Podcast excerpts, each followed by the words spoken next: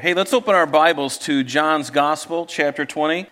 Over the last uh, couple of weeks prior to today, we just so happened to be at the end, getting toward the end of John's Gospel. And certainly we've already covered the resurre- or the crucifixion, excuse me, and the resurrection. And then, uh, boy, if we just could have waited another week or so, we would have been right on time uh, for today. But I'd like to read to you and read with me, if you would, just the first 18 verses, and that'll set the stage for what this day is really all about. And, and, this morning, I really would like to share with you three things, and that is the importance of the resurrection. The importance of the resurrection. And secondly, the proof or the proofs of the resurrection. And then, thirdly, how should we respond to that? How should we respond to the truth and the veracity of the resurrection? And so we're going to look at those three things today, but first let's read it and get into context here. Remember Jesus, and we celebrated uh, last Friday, just two days ago, Good Friday, when Jesus was crucified on the cross for our sin. And nobody likes to hear that, do they? Most people, when you approach them and, and they say, Are you a sinner? The, the natural response is, Well, I'm a good person right? And, and that's usually the response. Well, I'm a good person. Yeah, but you know, the thing is, is the Bible tells us something different. The Bible tells us that we've all sinned and come short of the glory of God. So I wasn't born a good person. In fact, it was just the opposite. I was born a rascal. I was born a, a, a, tyrant because I had a nature that was opposed to God. And see, that's why Jesus chose before the foundation of time, before the foundation of the world, before Genesis 1 1, it was already purposed that he would be the lamb. What does it say in Revelation 13, verse 8? That he was the lamb who was slain before the foundation of the earth. That means that the plan had already been in, in place by God. And he says, you know what? He had to give us free choice, right? He did. He gave us free choice. But given free choice, the natural man, the man, the unregenerate man, will always choose evil. And that's why Jesus had to come to die in our place because the punishment that I deserve is eternal hell. And by the way, that's the punishment that all of you deserve too. Not just you, but everybody else out there because that's what the Bible says. And that may hurt your feelings a little bit, but you know what? Sometimes I need to have my feelings hurt because I need to hear the truth. I don't know about you, but I want to hear the truth. Whether it's good, bad, or indifferent, I need to know the truth. Value the truth. The truth is all we have. And you know what? The truth is given to us here in, in these pages because this is God's inspired word. It's an inerrant word, and it's a word for you and I. And it's really quite simple, actually, but it's very com- uh, complex at the same time. Because we have sinned, and Jesus came and he, he died on the cross for us. And so we celebrated that on Friday. And so Jesus lay in the tomb for three days. He lay in the tomb for three days. And then today is the day we celebrate and commemorate the most significant event in the history, actually, in all of eternity.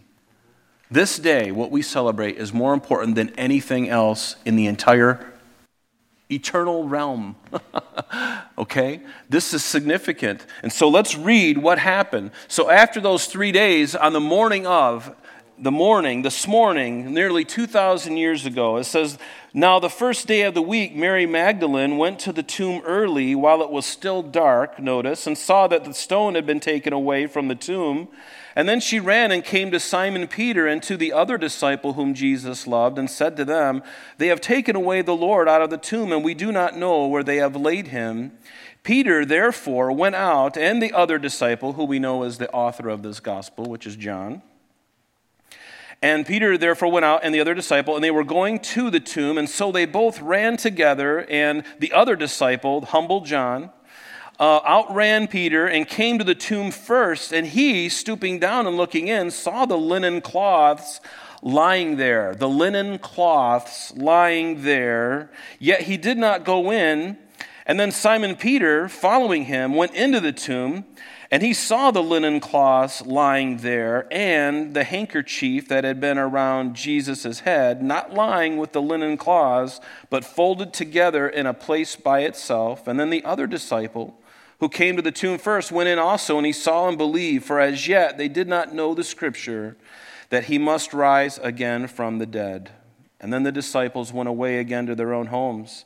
But Mary, Mary Magdalene, she stood outside the tomb weeping, and as she wept, she stooped down and looked into the tomb, and she saw two angels in white sitting, one at the head and the other at the feet where the body of Jesus had lain. And they said to her, Woman, why are you weeping? And she said to them, Because they have taken away my Lord, and I do not know where they have laid him. Now, when she had said this, she turned around and saw Jesus standing there and did not know that it was Jesus. Excuse me. And Jesus said to her, Woman, why are you weeping? Whom are you seeking? And she, supposing him to be the gardener, said to him, Sir, if you have carried him away, tell me where you have laid him, and I will take him away. I love that heart of love and zeal. You know, Jesus weighed a lot more than Mary Magdalene, and she's like, I'm going to take him away. I'm going to go find him, and I'm going to take him. You just show me the way. I love that. So Jesus said to her, Mary. He said it in a way that she instantly knew, the inflection in his voice that he had spoken her many other times before, Mary. And she turned and she said to him, Rabboni, which is to say, teacher. And Jesus said to her, Do not cling to me, for I have not yet ascended to my Father, but go to my brethren and, and, and say to them, I am ascending to my Father and your Father and to my God and your God. And Mary Magdalene came and told the disciples that she had seen the Lord and that he had spoken these things to her. And so, this is exactly what happened on the day of the resurrection. And there are many other events that we find in the other Gospels, things that had happened.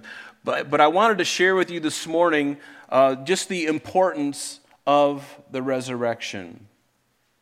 The resurrection of Jesus Christ, as I've already said, is the most important event in all of eternity. The death and the resurrection of Jesus was so significant that it changed how we relate to time. It did, didn't it? Because think about it. It's 2022 today, and it's 2022 AD, which is Latin for, or the Latin is Anno Domini, which means in the year of our Lord. Why is that significant? Well, what happened on the resurrection day, what ha- that event was so significant that now we celebrate the birth of the one who, who paid the price for our sins and rose again. And we today celebrate, it is 2022 in the year of our Lord. That's the way it's always been. AD, Anno Domini, in the year of our Lord. And that's 200, 2022 years since he became incarnate in human flesh. And when we think of BC, that stands for before Christ. And we relate all events now based on when he was born. When he was born. Now everything is related to that single moment. Why? Because of the crucifixion and the resurrection and the, the significance of that. It changed everything, how we relate to time, there's liberal scholars now that would love to erase all that and have their own, but it's too late now because we, it's been going on for so long now. But here we are, the significance of the resurrection. And the resurrection of Jesus Christ is even more significant than his birth, more significant than his crucifixion, and yes, even more significant than the rapture of the church. The, the resurrection is the epicenter, it is the main focus because Jesus' birth and his crucifixion, they would have no significance had it not been for the resurrection.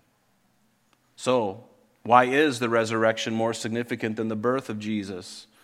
It's very simple, actually, because if Jesus did not fulfill those prophecies of the Old Testament, and we've been looking at them over the last several weeks, if he didn't fulfill those uh, concerning his death and resurrection, then his death would have no significance either or then his resurrection would have no uh, significance.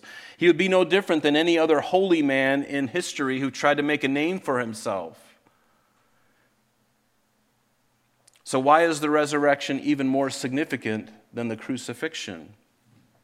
Well, the miracle of Jesus' resurrection was the proof of God the Father's acceptance of Christ's sacrifice on the cross and the proof of his power over death and hell and the grave. Again, fulfilling the Old Testament prophecies. And we'll just look at a few of them. You know, when we think of that, in Isaiah 53, uh, the prophet, 700 years before Christ was born, wrote this. He says, Yet it pleased the Lord, speaking of this the suffering servant who we know now is Jesus Christ. That's what that whole chapter is about.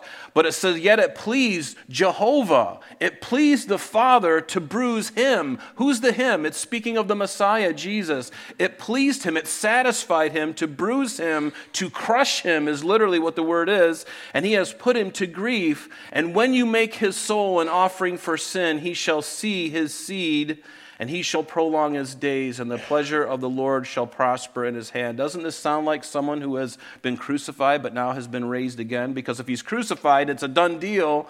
Then why are you going to prolong his days? And the pleasure of the Lord shall prosper in his hand. How can it prosper in his hand if he's dead? Do you follow? If you read Isaiah 53 carefully, you'll see that the vast majority of it is speaking of his crucifixion in vivid detail, actually.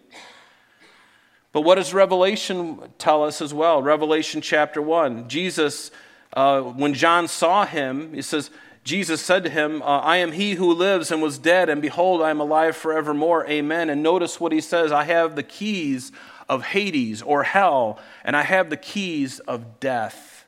See, Jesus now holds the keys to all those things. No longer does death have power over you. In fact, no longer does sin have power over you, Christian.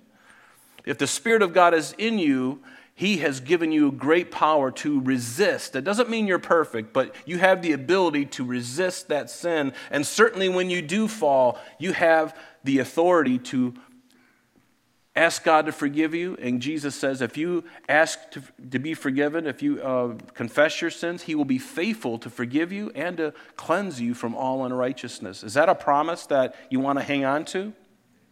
It's a promise that I, I have to hang on to because that's the only thing that secures me is the blood of Christ and his promises. His promises. And what does Colossians tell us? That he's the image of the invisible God, the firstborn of all over all creation. For by him, speaking of Jesus, are all things. All things were created that are in heaven, that are on the earth, visible and invisible, whether they are thrones, whether they're principalities, dominions, or powers, all things were created through him and for him, and he, Jesus, is before all things, and in him all things consist. He holds it all together. Yes, he's got the whole world in his hands.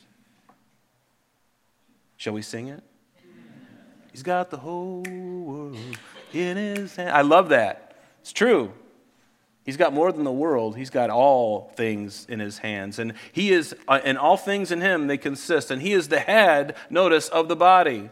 The church, you and I, he is the head of us, who is the beginning, the firstborn from the dead. Remember that. He is the firstborn of the dead, and in all things that he may have the preeminence. See, Jesus proved and he will prove at the end of the thousand year reign of Christ, which is coming in the future. Do you know that there's another time coming? A time of blessing on this earth, even. The Bible says that the rapture could occur. We'll talk about that shortly. But then we will be taken up. The real church will be taken up. And then there'll be a period of seven years of tribulation on the earth, which the world has never seen anything like it. But Jesus comes at the end of that in his second coming with you and I we will come back to the earth with him on a, on a rebuilt temple that he's going to make in Jerusalem, and we will live and rule and reign with him for a thousand years. And at the end of that thousand years, the enemy of our soul, Satan, the false prophet, the Antichrist, all of these three, death and hell, will be cast into the lake of fire that will burn forever and ever, and we will have no more wrangling with him ever again. Can I get an amen? amen. I'm looking forward to that day because that's what the Bible says. And the Bible says it's true. You can absolutely take it to the bank. You can take and rest assured that what God says is true. But the resurrection of Jesus was indeed a miracle because no one has ever died and rose again in a resurrection body like Jesus' body. No one has ever done that. Even Lazarus, he was raised from the dead, but he didn't have the resurrection body because he wasn't the first fruit, the firstborn of the dead. Jesus would be the first fruit and the firstborn of the dead. And I want to remind you of something that miracles confirm the word of God and the truth that was spoken. Miracles confirm the word of God and the truth that was spoken. And the miracle of Jesus' resurrection confirmed what the prophets have been stating for hundreds of years, even a few thousand years. And again, the miracle confirms the word that was given or spoken and not the other way around. See, God makes sure that when He speaks and He says something, He confirms it with a miracle. The miracle doesn't, uh, it's not the other way around. And why is that? Because the Bible says that by faith comes hearing. You know, faith comes by hearing the Word of God. It doesn't say faith comes by seeing the miracle. Do you know many people have seen miracles and have still walked away unbelieving? But there's something about the Word of God, the, the truth of the Word of God, that faith comes by hearing and hearing the Word of God. That is what changed my heart. That is what changed your heart. And therefore, excuse me, that is the, the main thing. And when that, those things are spoken, the miracles come and confirm the word that was spoken. Because if Jesus only claimed to die for our sins but did not rise from the grave, then we have no confidence and no assurance of our salvation, the resurrection, and we certainly don't have any confidence of spending eternal life with Jesus either. And in fact, if that is the case, then we might as well just have a big party because this is all this is as good as it gets. We might as well have a big street party because that's as good as it's going to get, folks. If indeed this is not true, but it is true. And so now we know. Now we know. And the resurrection was the exclamation point to the crucifixion. In fact, what is it uh, Peter tells us on the day of Pentecost? He underscores this very nicely when he speaks to a very large crowd in Jerusalem. And he says, Men of Israel, hear these words Jesus of Nazareth, a man attested by God to you by miracles, wonders, and signs, which God did through him in your midst, as you yourselves also know, him being delivered by the determined purpose and foreknowledge of God, you have taken by lawless hands. You've crucified him, you've put him to death, whom God raised up, having loosed the pains of death, because it was not possible that he should be held by it. For David says concerning him, and here David, a thousand years before Christ, he says this I foresaw the Lord. Uh, always before my face, for he is at my right hand, that I might not be shaken. Therefore, my heart rejoiced, and my tongue was glad. And moreover, my flesh also will rest in hope, for you will not leave my soul in Hades, nor will you allow your Holy One to see corruption. Quoting from Psalm 16, a thousand years before Christ was born. So Peter underscores the importance of the resurrection. Yes, it is. It's very important. And, um, and, no, and then continuing on in verse 29, he says, Men and brethren, let me freely speak to you concerning the patriarch David, who he just quoted from. He said that he is both dead and buried, and his tomb is with us to this day. Therefore, being a prophet, yes, David was not only a king, but he was a prophet, and knowing that God had sworn with an oath to him that of the fruit of his body, according to the flesh, he would raise up the Christ to sit on his throne. And he, foreseeing this, spoke concerning the resurrection of the Christ that his soul was not left in Hades, nor did his flesh see corruption.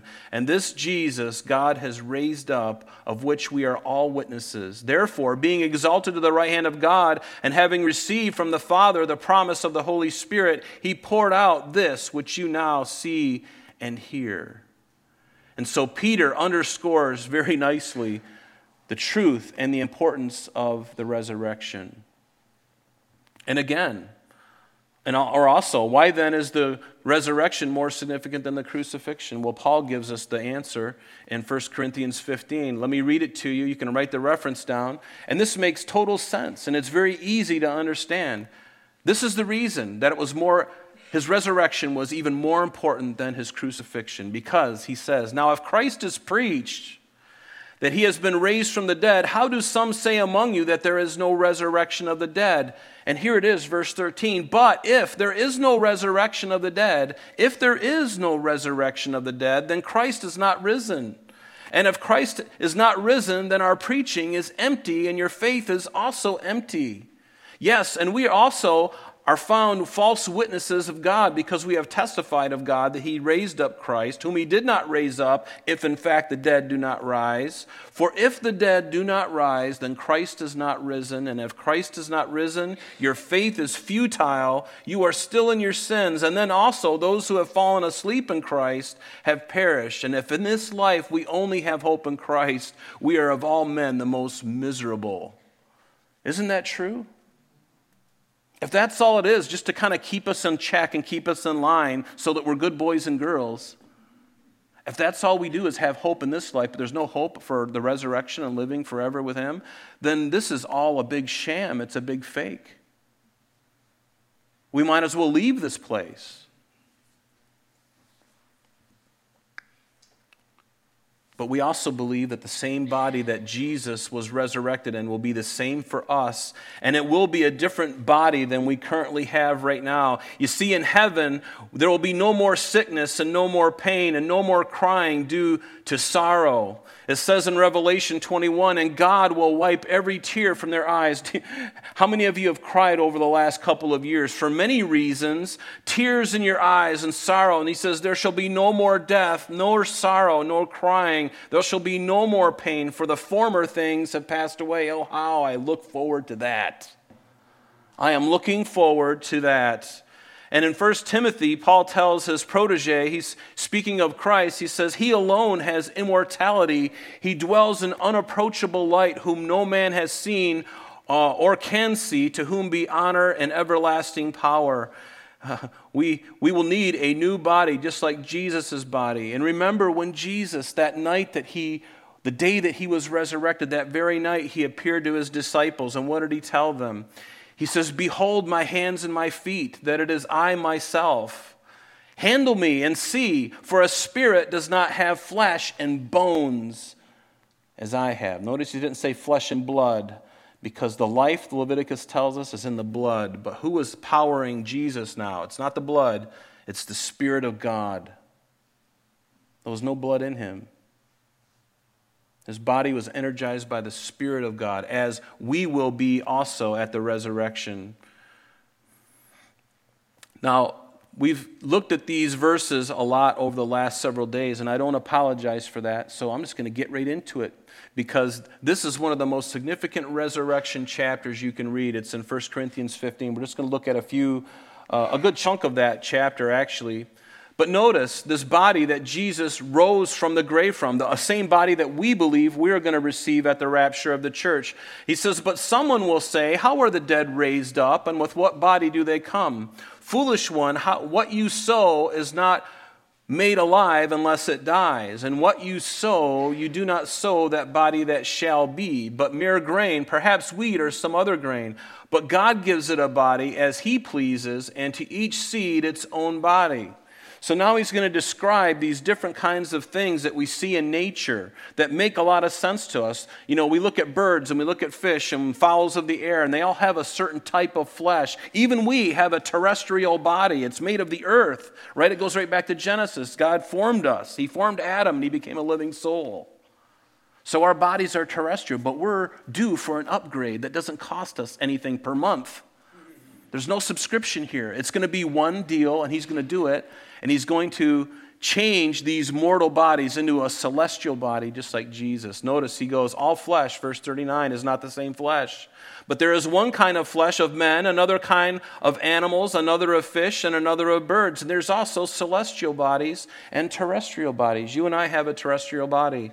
But the glory of the celestial is one, and the glory of the terrestrial is another. And there is one glory of the sun, another glory of the moon, and another glory of the stars. For one star differs from one another from one other star in glory, and so also is the resurrection of the dead. The body is sown in corruption. Can anybody say amen to that? When you woke up this morning and your hip was bothering you, when your foot is, you know, from the surgery that you had is bothering you, from that, you know, your spleen was removed and you can still feel it there, and you got arthritis and you're falling apart, we're just a mess. Can anybody relate? Raise your hand if you've, you know, woke up this morning and you realized that you're made of corruption. Yeah, I, I can relate to that. As soon as I hit 40, I woke up and realized, oh my goodness, things have changed dramatically. And then when I hit 50, oh, things even change more dramatically. I'm looking forward to the next several years if the Lord tarries. But really, the Spirit of God just says, Rob, you just need to lose about 20 pounds and you'd feel a lot better. I'm like, thank you very much. But notice, it is sown a natural body excuse me, I got to back up. So also is the resurrection of the dead. The body is sown in corruption. It's going to be raised in incorruption. It is sown in dishonor, which is true. I know that of myself, but it will be raised in glory. It is sown in weakness. I can relate to that, but it's going to be raised in power. It is sown a natural body, which we all have, but it will be raised a spiritual body. And there is a natural body and there is a spiritual body. And so it is written the first man, Adam, became a living being, and the last last Adam became a life giving spirit. Yes, because Jesus was raised by the power of the Spirit of God, uh, received a brand new body. That's why they didn't quite recognize him when he rose from the grave. There was something unique about him, something just a little bit different. They're like, Is that, yeah, that is him. His voice sounds the same, just slightly different. And you and I too. You know, if you were born and you weren't really pretty, you weren't really handsome when you were born. Maybe you're not today. Well, you know, you got another shot at this, at the resurrection. However, the spiritual is not first, but the natural, and afterward the spiritual. The first man was of the earth, made of dust. The second man is the Lord from heaven. As was the man of dust, so also are those who are made of the dust, and that's you and I. And as is the heavenly man, so also are those who are heavenly. And as we have borne the image of the man of dust, we shall also bear the image of the heavenly man. And I can say hallelujah for that. Can you, are you, excited about that? Yeah. Yeah. But the miracle of the resurrection was the proof of Jesus' power over victory over the grave. And subsequently, you and I also have that same victory. It tells us, going on in Corinthians uh, 15, verse 50, he says, Now I say this, brethren, that flesh and blood cannot inherit the kingdom of God, nor does corruption inherit incorruption.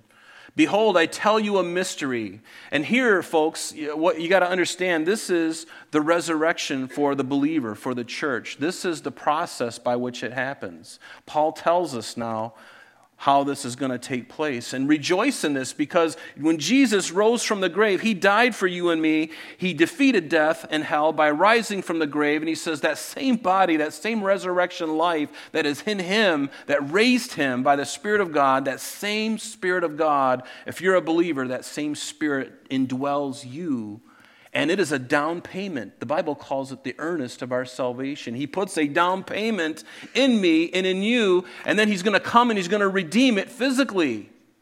When you go to a car place and you buy a car, usually in the past, you'd go down and put money down on the car, and then you'd make payments until you finally paid the thing off, and then you would go to the car shop and say, I paid my last payment. Can I have the keys now to that brand new Bugatti? And they would say, No, you can't afford the insurance right? But after we've made the installments, we put the down payment on, we've made all the payments, now we go and we redeem it. We go and we take possession of it. See, that's what we have. That's the resurrection. That is the rapture of the church, the glorious moment that we are all waiting for, the one that Jesus paid the price for. Now, he says here in verse 50 Now, this I say, brethren, that flesh and blood, oh, I got to that point already, starting in verse 51. Behold, I tell you a mystery, and here it is. We shall not all sleep, meaning we shall not all die, but we shall all be changed in the twinkling of an eye, in a moment, at the last trumpet. For the trumpet will sound, notice, and the dead will be raised incorruptible. And we shall be changed. For this corruptible must put on incorruption, this mortal must put on immortality. So when this corruptible has put on incorruption, and this mortal has put on immortality, then shall be brought to pass the saying that is written Death is swallowed up in victory. And, O death, where is your sting? We sung it this morning. O Hades, where, or hell, where is your victory? Quoting from Hosea, the sting of death is sin, and the strength of sin is the law. But thanks be to God who gives us the victory through our Lord Jesus Christ. And then he ends it with this Therefore, my beloved brethren, be steadfast, immovable, always abounding in the work of the Lord, knowing that your labor is not in vain in the Lord. Aren't you excited about that? See, I'm looking forward to the resurrection for more than one reason. And, and, and honestly, j- just the bodily change is nothing. I mean, that's something we can certainly look forward to, but I want to be in His presence. I'm looking forward to being with Him. I could care less about how good I look or don't look. It's not, it doesn't matter to me. I mean, I don't know what I'm going to look like. Am I going to be like, you know, 5'10 and svelte and have, you know, hair, you know? I don't know. It doesn't matter. I don't care what I look like. I could look like a lizard. Just get me there, Lord. I want to be in your presence. See, all that other stuff is immaterial. The thing that's really important is I'm going to be in the presence of Him, the one who loved me from the very beginning. That while I was still in my sins, He died for me. That's the one I'm going to see. That's the one I'm going to be with for eternity. How, how much better could that be? That is the best deal of all. Why aren't people flocking to Christ? He did all the paying, He paid all the price, He did all the pain, He went through all the suffering so that we wouldn't have to. It seems like a pretty good trade off to me. That's the best trade off that's ever happened. Why aren't people flocking and running, tripping over each other to come to the cross? It astounds me. And we know why because of that old rebel inside of us. Until you're regenerated, until you are born again, this stuff makes no sense to you. But oh, isn't it wonderful when the spotlight, when the God just places his spirit in you and all of a sudden you just become alive? You know what I'm talking about. Because for those of you who are born again, there was a moment where the light bulb went off. All of a sudden you could care less about anything. All your sins had been forgiven. You knew that it had been forgiven. You knew that you were heaven bound and there was nothing that could stop you. Even hell could not get in the way of that.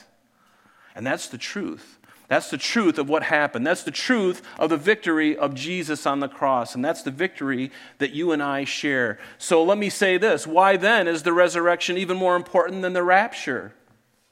Well, the answer is if Jesus didn't rise from the dead, then neither will we. 1 Corinthians 15 says, For since by man came death, by man also came the resurrection of the dead. For as in Adam all die, even so in Christ all shall be made alive. But each one in his own order. Notice again, Christ the firstfruits, and then afterwards, those who are Christ at his coming. If he didn't rise, then we won't rise either. And again, we are wasting our time. We might as well live for the flesh and leave this place and go to the bar and have a few beers. If that is the case, but that is not the case because he did pay the price. He did. We will go through a resurrection. And by the way, those who are even outside of Christ will be resurrected as well. They too will receive a body, the Bible tells us. We don't have a lot of time to go into that today. But yes, every single human being will be raised some to everlasting life, and others to everlasting condemnation in hell. And, the, and we have to make the decision in the 70 or 80 years that we have on this earth to make a decision for Christ. And I hope that you make that decision today. Perhaps you've already made that decision today. Well, even if you have made that decision today, I want to encourage you to get serious about it and draw closer to the Lord and not allow things to just kind of get oh hum and just kind of allow your life to be on autopilot. No, press in, press in and draw close to Him. Be in the Word. Know what the Word of God says. More so than anything else that you see. Turn off the television, turn off the cable, turn off all that stuff. I need to do that too, by the way, so I'm pointing the finger at me. Turn it all off. It would be better for us to sit with our Bibles and spend that time in the Word of God rather than watching stuff that is not profitable.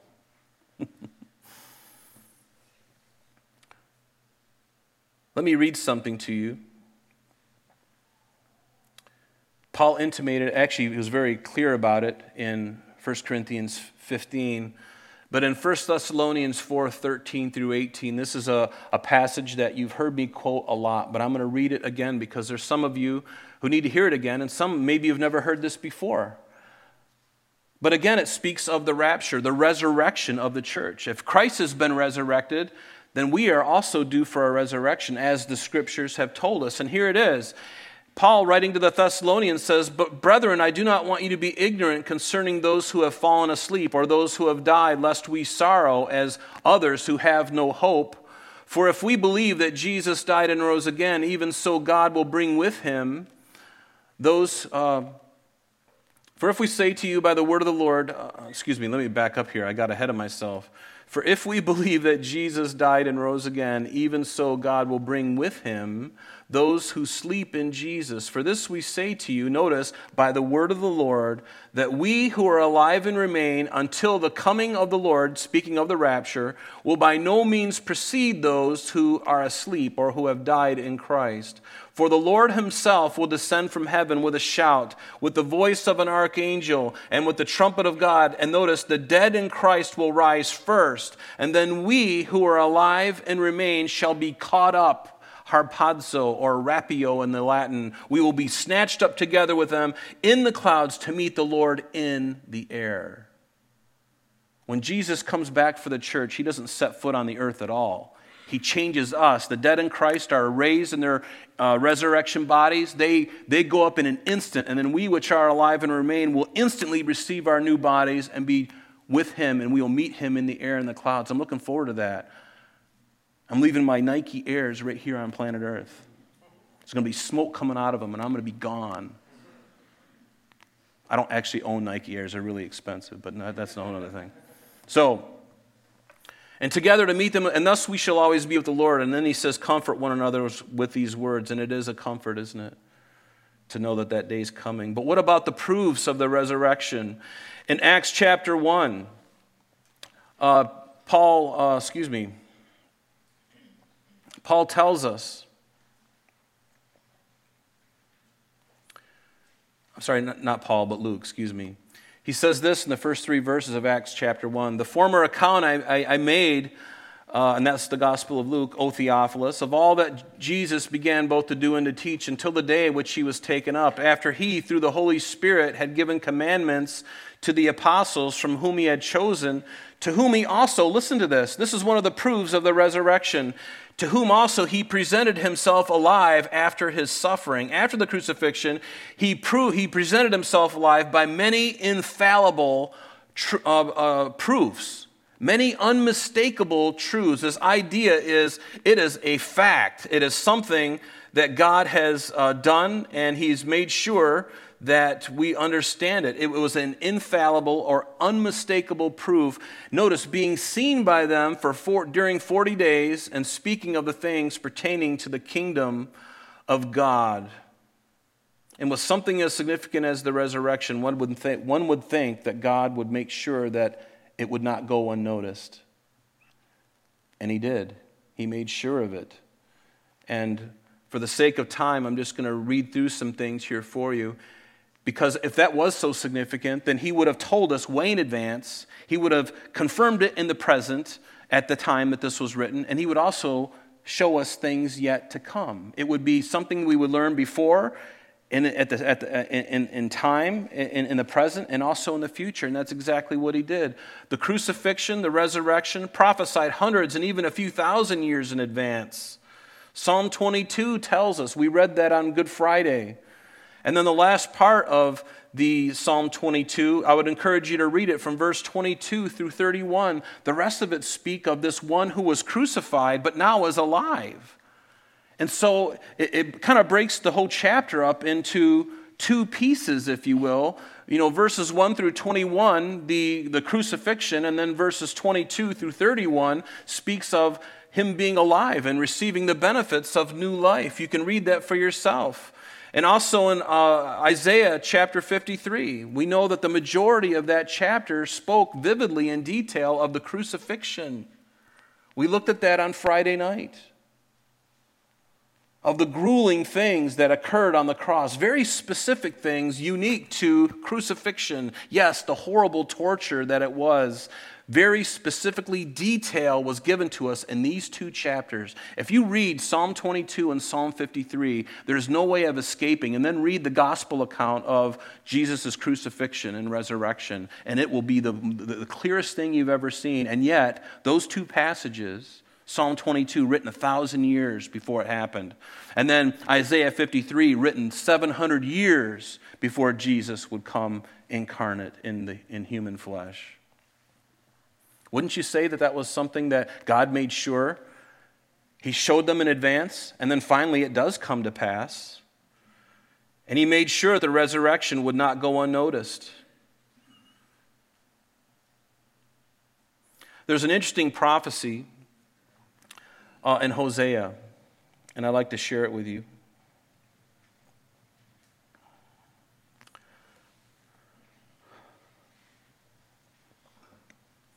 In Hosea chapter 6, verse 2, it says this After two days he will revive us, and on the third day he will raise us up that we might live in his sight. Now, another scripture 2 Peter chapter 3 says this, "But beloved, do not forget this one thing that with the Lord one day is as a thousand years, and a thousand years is as one day." So when I go back and I read this prophecy in Hosea, it really blew me away. And I've heard this before, but last night it really kind of captivated me, and I started to put the numbers on the paper, and I found something really interesting. Found something really interesting. And I'm just going to share it to you for what it's worth. It's just one of those things that's kind of hot off the press, for, at least for me, because I've heard of this before, but I never really put the pieces together and looked at the, the numbers. Uh, Hosea prophesied somewhere between 755 uh, BC to 710, so approximately 45 years. And so let's just pick, and, and remember what he said. Uh, um, uh, what did he say there? After two days, he will revive us and, and on, the, on the third day, he will raise us up. Now, this was from an Old Testament prophet prophesying at that time when he said this. So, if we look at the time that he prophesied between 755 and 710 BC, let's just pick a round number because what's 50 years or 20 years in, in, in relationship to 1,000 years? Let's just pick 750 because that's just a little bit after he started prophesying. Let's just take 750. Fast forward 1,000 years. Now you're at 250 AD. That's day one. Now I'll go from 250, another thousand years, another day, 1250 AD. Fast forward now the third day and go forward another thousand years. What does that bring you to? 2250. Now these are approximate approximations, okay? I'm just using the round number for ease of our minds here. But notice the first day, he says, after, notice, after two days, he will revive us. What happened after the second day? So he's talking about this period from 1250 AD to 2250. What happened? He says, after two days, he will revive us. So we're already into the third day. So after two days, he will revive us. What happened on May 14th, 1948, that had never occurred to anybody? Jerusalem or Israel became a nation again, right? So after two days, after two days, he will revive us. And then it says, and then on the third day, he will, re, uh, he will raise us up. So, folks, you and I, and I'm not placing dates here, okay, don't get nervous because we know that there's no day or time. We don't know when the rapture is going to occur. But I have a pretty good hunch in my heart that it's going to happen in that third day.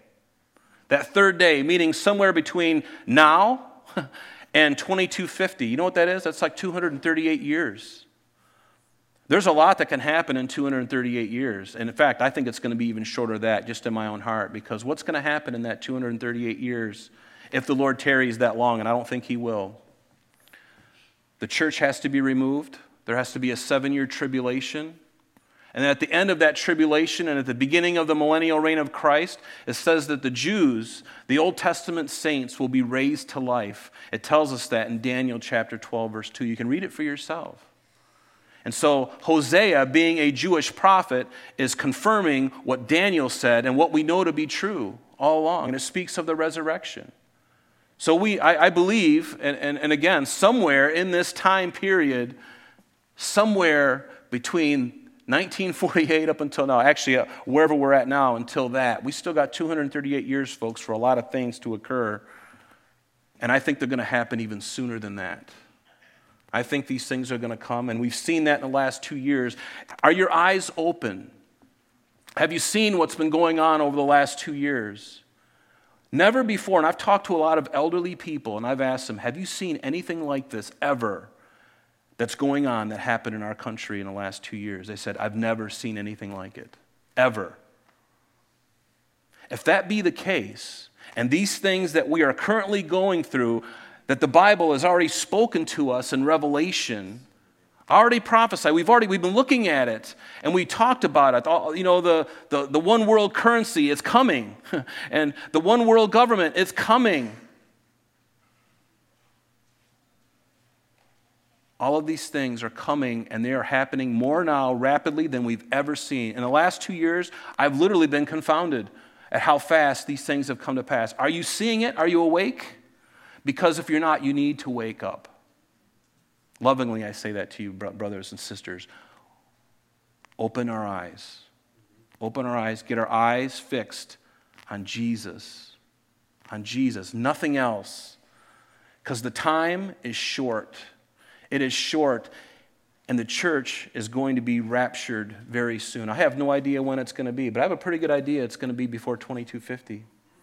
But the prophet said, in the third day, Notice, on the third day, he will raise us up. And he's speaking about the Jews. And if that be the case, then we know that the rapture for the church is going to be even sooner than that. Could happen today. I hope it does happen today. And you know what? I hope it even happens before I eat my steak tonight. You know, most people are thinking, well, I have this great meal planned. I'm going to have, you know, ch- you know, strawberry cheesecake and a nice steak. Can you just wait until after that? I'm like, that would be really nice, but you know what? Now would be a good time. Because all that stuff I could care less about. Because believe me, when that happens, when the trump sounds and the Lord changes us, oh my goodness. The thing that we've been, the blessed hope, the, the, the one that we've been longing for, the one who saved us, oh my goodness, it's going to change everything. I, I can't imagine the moment when that occurs, the, the resurrection, we're going to be so blown out I would imagine that every one of us, our hearts are going to be completely consumed in, in, in, in joy, so much that the tears are just going to run down our face as we are being changed and taken up. We're going to be like, this is better than anything I could ever thought. Does it give you goosebumps? I hope it does because it's given me goosebumps to think about it. But see, that's what we have to look forward to. It is such a glorious, glorious future we have. And again, the Lord would make us make sure that the resurrection of Christ would not go unnoticed because when the time was drawing near that Jesus would go on the cross, on at least three occasions, he told his disciples, and here they are. He told them that he would go to Jerusalem, that he would die, he'd be crucified. But then he said, But be of good cheer. On the third day, I will rise. And he would also uh, give us even more hints so that this resurrection would not go unnoticed. Jesus literally fulfilled in his time on earth every one of those things that had been prophesied concerning his death and resurrection. And even, not only the Bible, but even secular history attests to it. There's plenty of proof. If you're willing to look for it, the proof is all around. The proof is all around. It is so incredible. There is so much. And what more could God have done? I mean, think about the proof. There was a guarded tomb. There was a guarded tomb. Roman soldiers were there at the tomb, and they certainly confirmed that Jesus was in the tomb before they sealed that rock. And as they rolled it up, they sealed that tomb. They made sure he was in there. Are you going to tell me that a, a, a small group of disciples are going to come against an army? Soldiers and steal his body away? There was a, guarded tomb. And then when the resurrection did occur, it, it, it occurred, and then the, the, the, angel rolled away the stone, not to let Jesus out, but so that everybody could go in and see what had happened. He had, he'd passed through the rock in his resurrection body. That's a proof. That's a proof. And the soldiers had to be bribed with money because they knew the truth. They were there when the angel rolled away the stone, and they went to the leaders and they told them what had happened, and it didn't fit their narrative. And so they said, Listen, because you allowed this to happen, you're worthy of death according to Roman law. But I tell you what, we'll, we'll work this out. We'll speak to the magistrates and make sure nothing happens to you. And oh, by the way, just to add a cherry on top, we're going to give each of you a great sum of money, and all you got to do is keep your mouth shut. And they're like, Sounds good to me. I get a nice paycheck, and my life is spared. Sounds good to me. And that's exactly what they did. But even after the resurrection, Jesus was seen by many after the resurrection. And then the details at the scene of the tomb, as they walked into the tomb, remember, we read it in John this morning. As they went into the tomb, they saw that the wraps that Jesus was wrapped in, they literally collapsed in on themselves because he passed through the wraps. And then the napkin that was around his head was folded in a separate place over on another area inside the tomb. Now, let me ask you a question. Here's a good proof. If you're going to go in and steal your Savior who has died, and you're going to get through past all the troops. You, get, you know, if you can get through all of them, if you can throw, you know, throw some flashbangs and a grenade and they all blow up, and then you go in there and you do your, you know, black ops thing. If you're able to, to get that far, are you going to, are you going to wait around and fold the napkin separately in a place? Are you going to, aren't you just going to grab the body with all the wraps? You're not going to care about anything. You're just going to grab him and go. It's a snatch and grab thing, right? So, but that didn't happen. They went in the tomb and the, the wraps collapsed, the napkin by itself. You put all these things together. Any, most people, when they look at the details, in fact, many have, many great minds, even Sir Robert Anderson, uh, an investigator for Scotland Yard, he actually investigated the claims of the resurrection. And in the process of looking at all these details, looking at all the gospel accounts, putting them all together, he fell to his knees and received Christ. and any genius, anyone who has a mind at all, can look at this and go, My goodness, this is true. But most people don't. They're just like, ah, I don't believe it. Well, if you don't believe it, I hope that you went through the homework and done the homework to find out what it was really all about. Why? Because your eternity depends upon it. Your eternity depends on what you know.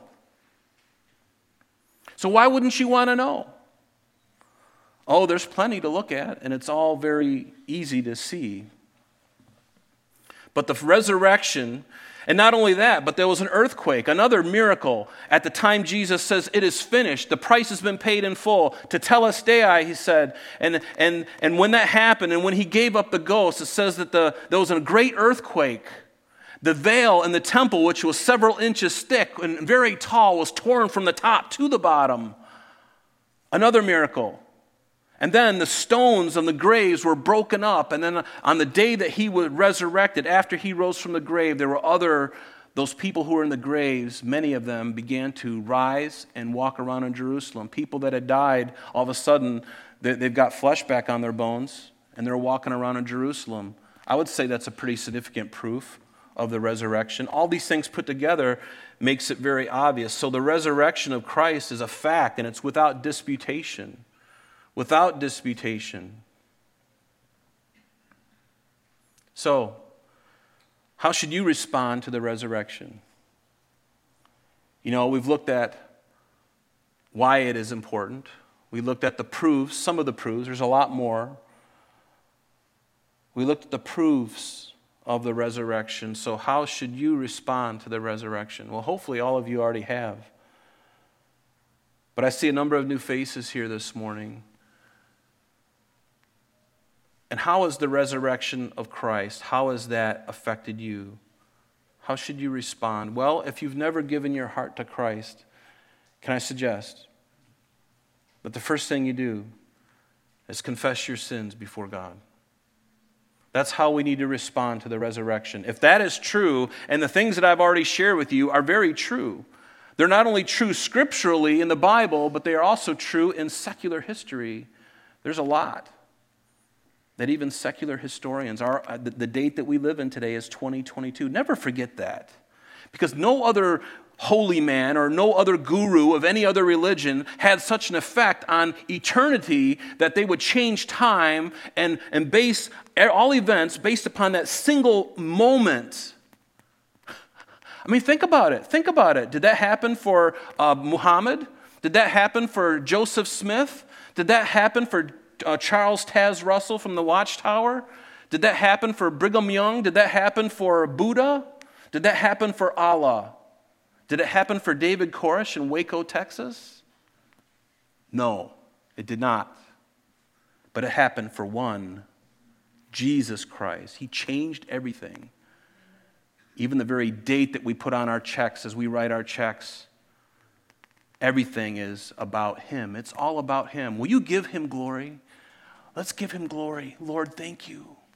Thank you for what you've done. He loves you. He loves you. But see, I need to respond to this. If you are not a believer, you've never given your heart to Christ, confess your sins before God, repent of everything that you know that you know has been against the Lord, and then receive Christ into your heart as your Lord and Savior. That's what it means to be born again.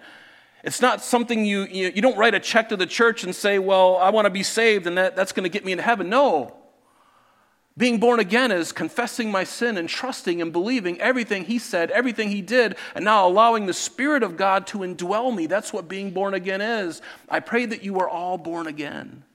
And if you are not born again, hey, today is the day. Don't let this day go by without receiving Jesus. And it's very simple to do.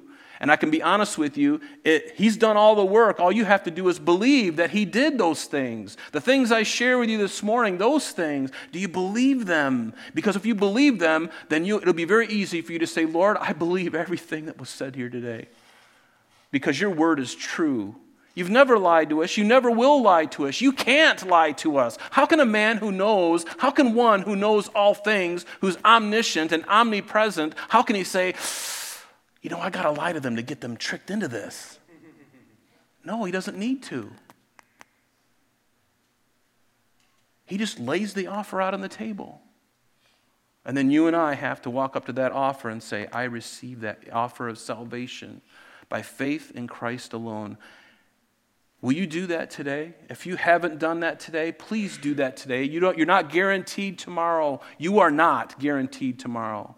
I've heard so many instances, and is this a scare tactic? Maybe, but I don't mean it to be. But it's true, it's reality. We don't know what's going to happen tomorrow. I could walk out of my house and get struck by lightning. And guess what? I'm in glory. But if you don't know Christ and that happens, that's not a good thing. We don't have any guarantees, but we have this moment, folks. We have this day. We have this time. And can I suggest to you that if you've never given your heart to Christ, do it today. Do it this morning before you leave this place. Get together with somebody. Come up. I'd be glad to pray with you. It'd be a great honor to pray with you to receive Christ. But you don't need me. You can receive Christ where you're sitting right now. In the, your own volition of your own heart, you can just say, Lord, I don't want to make a big spectacle here, but in my heart, I know I'm a sinner. I know I've sinned against you, and I know I'm bound for hell. But I know and I believe that what you did on the cross was sufficient. I know that you rose again. I know what your word says is coming, and it is coming. It is coming. Are you excited? I tell you what, I'm, I just can't wait. I can't wait. Do you love him?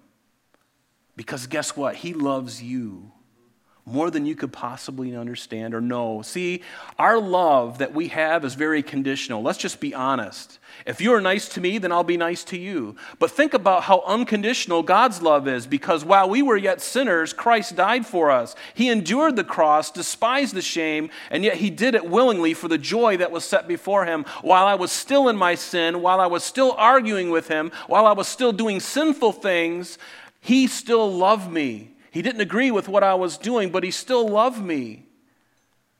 And then finally, when I came into agreement with him and I said, God, I have sinned, and he's like, Yeah, you have. What are you going to do about that, Rob? And I said, I'm going to fall under the weight of your forgiveness. Lord, please forgive me for my sin, all of my sins. Wash me in the blood of Christ. Just consume me, God. And you do that.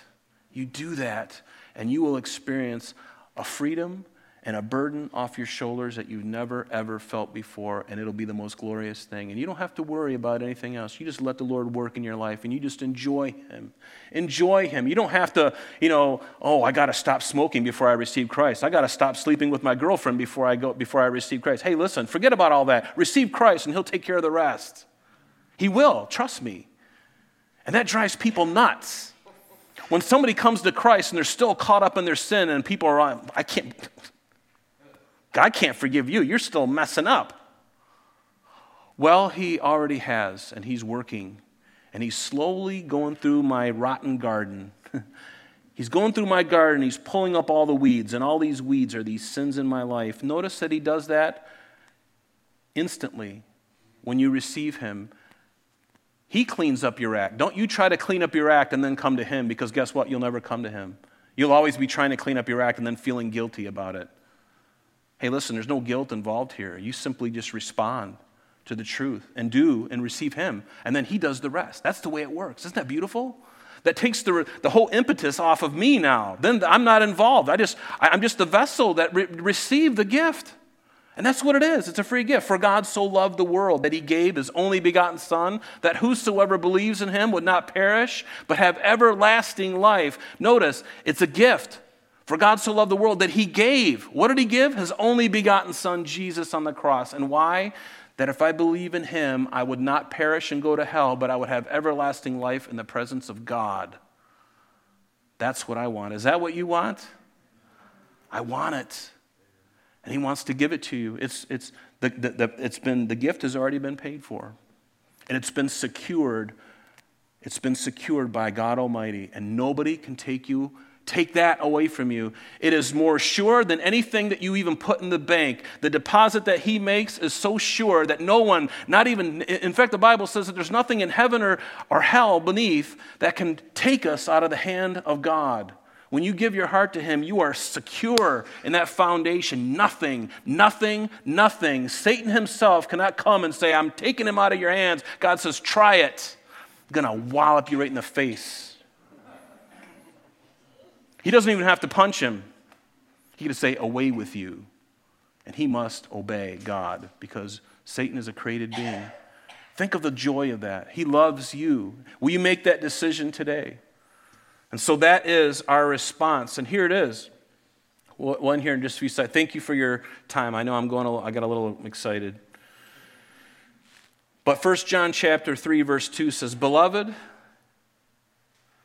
now we are the children of God, and it has not yet been revealed what we shall be, but we know that when he is revealed, when the rapture comes, that we will be like him, for we shall see him as he is. And everyone who has this hope in him purifies himself just as he is pure. Now, does that mean that I can purify myself and atone for my own sin and go to heaven? No, that's not what that means. What it means is because of what Jesus has done, he's done all the work, but now I, I, I physically got to do things, right? I got to, um, as if his spirit is in me, then I'm going to put off those old things. I'm going to put off the old man and the deeds of the old man, the fornication, the lying, the stealing, the cheating. There's a whole list that we could look at, and, and we really don't have time to do this, but I would encourage you, can I just say this? Write these two chapters down Colossians chapter 3 and Romans 6. Read them in their entirety because he gives these lists of things. We need to put off this stuff. We need to put off the wrath, the malice, the fornication, the, the lying, the stealing, and the cheating, and the, you know, smoking filtered, unfiltered cigarettes, whatever. Oh, I'm just kidding. But, you know, you put off those things and you put on the robe of righteousness. You put on Christ. You put on Christ. That's what he wants. It's like changing clothes. And when the rapture occurs at the resurrection, the same body that Jesus was wrecked, didn't he change clothes? The wraps that he was in were left behind. He received a new body, a new change. You and I also going to receive a new change. But he doesn't want to just wait for the, for the resurrection for that to happen. He's already working right now. It's called the process of sanctification. It's setting you apart from something, that pile of ugly things. He's setting you apart from that, and he's setting you apart unto righteousness, Christ's likeness, his righteousness. He's setting you apart. That's what sanctification is. It's a process, it takes time. And we're all going through that process right now. That's why we still have issues. Does anybody here have issues still? Raise your hand if you still have issues. I still have issues. God is working, though, isn't He? A lot of my issues are, are in the grave, but some of those issues are still lingering, and He's constantly encouraging me you better stay away from that, Rob. You better keep your eyes off of that. You better walk the straight and narrow Okay, Lord, I trust you and I believe you because I've already seen what you've done. And so, therefore, I trust you. Do you trust him? Trust in the Lord with all your heart. Lean not unto your own understanding. And in all your ways, acknowledge him, and he shall direct your paths. You got it. Let's stand together and let's pray. Again, if you desire to come to Christ today, today would be the best day ever to do it. To have a spiritual birthday on the day that Christ rose from the grave would be the greatest thing. I wish I had. I mean, I'm glad to, to receive Christ at any time. It doesn't matter. I don't care. But to have your spiritual birthday to be this day would be so awesome. Because now you know. You've been given the information. But what, how will you respond to that? Again, read Colossians 3 and read Romans 6. If you are, Christ, if you are in Christ, then these things, Christians, we need to be thinking about. And the Holy Spirit will help you put off those things and then help you put on the new things, the, the very robe of righteousness of Jesus. And so, Father, we thank you for this morning, Lord. I, I pray for everyone here, Lord, that our hearts would just be soft and open, and that, Lord, you would just take us by the hand through this whole process of this wonderful life. Yes, Lord, even the difficulties that we're going through right now, Lord, it really is a wonderful life. It is certainly not boring, God. And you've given us everything. You've told us in advance what's coming. We know what's coming. We don't know the minutiae of what's coming, but we know the big picture. And Lord, you love us and you give, you've given us salvation and you've given this offer of salvation. Lord, I pray that we would all take it like eager children would take something from a father who's giving them something really sweet. Lord, that we would take it, the offer of salvation. And Lord, for those of us who have known you for some time, may we continue to take it. May we continue to run with it. May we continue to love and relish in the love that you have for us and all the great things, the wonderful, precious promises that you have for us in your word, Lord. So thank you. Lord, I pray that you would just really pour out your spirit in a special way on every single person and their families and their extended families today as they gather. Lord, I pray that their time together at the meal that they have together will be the sweetest time they've ever had. I pray that the time that they fellowship and hang out and they talk, Lord, that the bonds of their relationships, of their families, would grow stronger. Father, I pray that you would give words to those who are in their families that don't know you, Lord, that, that today may be the day that you broach that topic. Today may be the day. Would you give them the courage and the strength, and would you lead them by your Spirit to do that? If it is indeed today. And Lord, just continue to sanctify us. Lord, how we love you and we thank you. And Lord, this day belongs to you. We belong to you. We love you with all of our heart, God. Consume us in your glory, consume us in your love, and be glorified in our midst and in, and through us. We ask it in Jesus' name. Amen. Amen. Amen. God bless you.